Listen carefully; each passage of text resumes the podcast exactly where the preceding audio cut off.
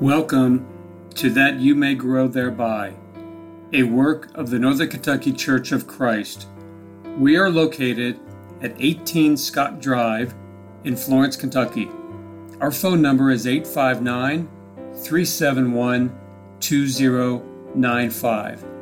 You can also visit us at www.nkcofc.com. And now, that you may grow thereby. Thank you for listening to That You May Grow Thereby. My name is Greg Litmer. I am one of the elders of the Northern Kentucky Church of Christ, and I would like to begin this episode by turning to Matthew chapter 17, where we will read the first eight verses. That's Matthew 17, verses 1 through 8. The passage tells us and six days later, Jesus took with him Peter and James and John his brother, and brought them up to a high mountain by themselves. And he was transfigured before them, and his face shone like the sun, and his garments became as white as light.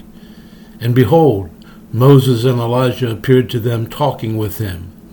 And Peter answered and said, Jesus, Lord, it is good for us to be here. If you wish, I will make three tabernacles here one for you, and one for Moses, and one for Elijah. While he was still speaking, behold, a bright cloud overshadowed them, and behold, a voice out of the cloud saying, This is my beloved Son, with whom I am well pleased. Listen to him. And when the disciples heard this, they fell on their faces and were much afraid. And Jesus came to them and touched them and said, Arise and do not be afraid. And lifting up their eyes, they saw no one except Jesus himself alone. The parallel accounts of this magnificent event are found in Mark chapter 9 and in Luke chapter 9. It is obviously the story of the transfiguration of Jesus. It really must have been something to behold as the Lord was transfigured, which means changed in form. Apparently, his features remained the same, but there was a tremendous change in his face, his garments, and his whole person. There was an intense light, an overpowering light emanating from Jesus. Just look at how the different writers described it. Matthew said, His face shone like the sun, and his garments became white as light. Mark wrote, And his garments became radiant and exceedingly white as no launderer on earth can whiten them. Luke wrote, The appearance of his face became different, and his clothing became white and gleaming.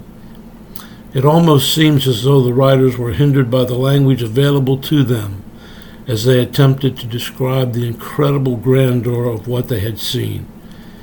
After observing Jesus talking with Moses and Elijah, Peter proposed that they construct three tabernacles, essentially tents one for Moses, one for Elijah, and one for Jesus. The construction of the tabernacles would serve to honor all three. Just think of who these individuals were and what they represented. Here was Moses, I believe representative of the law. There was Elijah, representative of the prophets, two of the greatest of the Old Testament figures. While Peter was speaking, a bright cloud overshadowed them a symbol of the divine presence. From out of the cloud comes the voice of God, and he said, This is my beloved Son, with whom I am well pleased. Listen to him. Peter's proposal had placed Moses and Elijah on the same level with Jesus. God's statement sent the Lord above all, and when they arose, they saw only Jesus.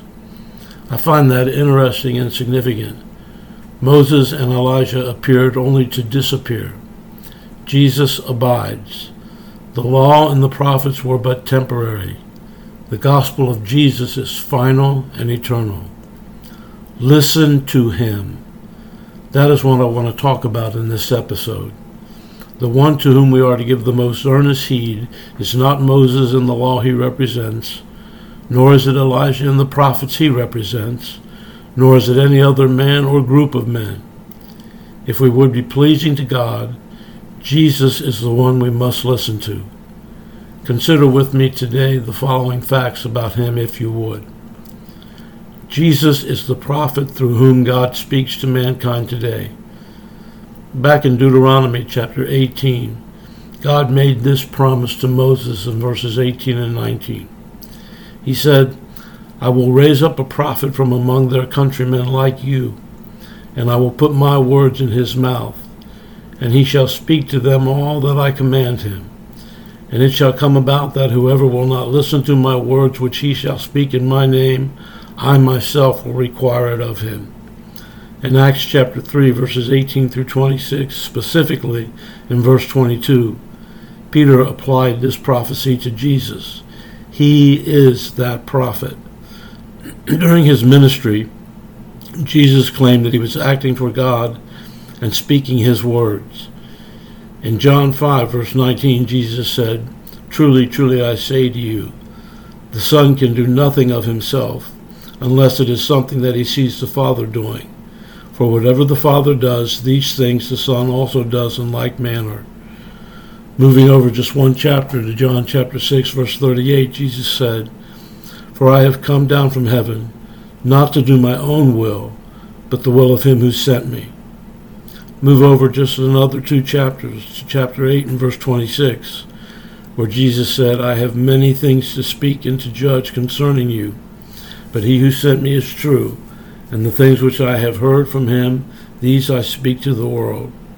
And then in John 12 and verse 49, we find Jesus saying, For I did not speak on my own initiative, but the Father himself who sent me has given me commandment what to say and what to speak.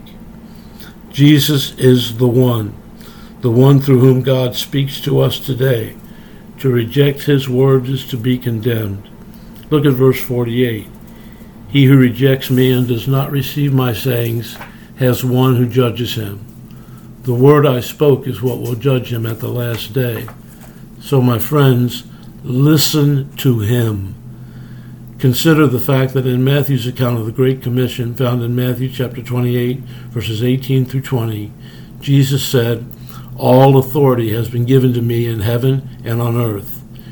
Yet Jesus had humbled himself and became a man in order to die on the cross for our sins.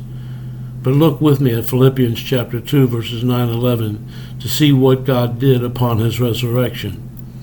The passage says, Therefore also God highly exalted him, and bestowed on him the name which is above every name, that at the name of Jesus every knee should bow, of those who are in heaven and on earth and under the earth, and that every tongue should confess that Jesus Christ is Lord to the glory of God the Father. The Lord's position today is, according to Ephesians 1 22 and 21, far above all rule and authority and power and dominion and every name that is named, not only in this age but also in the one to come. Obviously, we must listen to him. Consider this Jesus is the king who was raised to sit on David's throne, just as God had promised.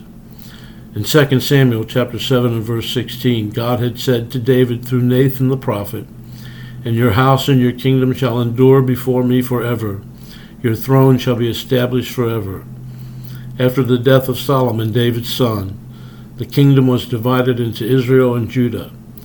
Descendants of David occupied the throne of Judah until God used Babylon to destroy the kingdom over the time span of 606 and 586 BC.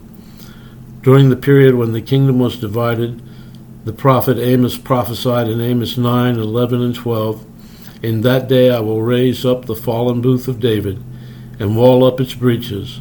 I will also raise up its ruins, and rebuild it as in the days of old, that they may possess the remnant of Edom and all the nations who are called by my name, declares the Lord who does this.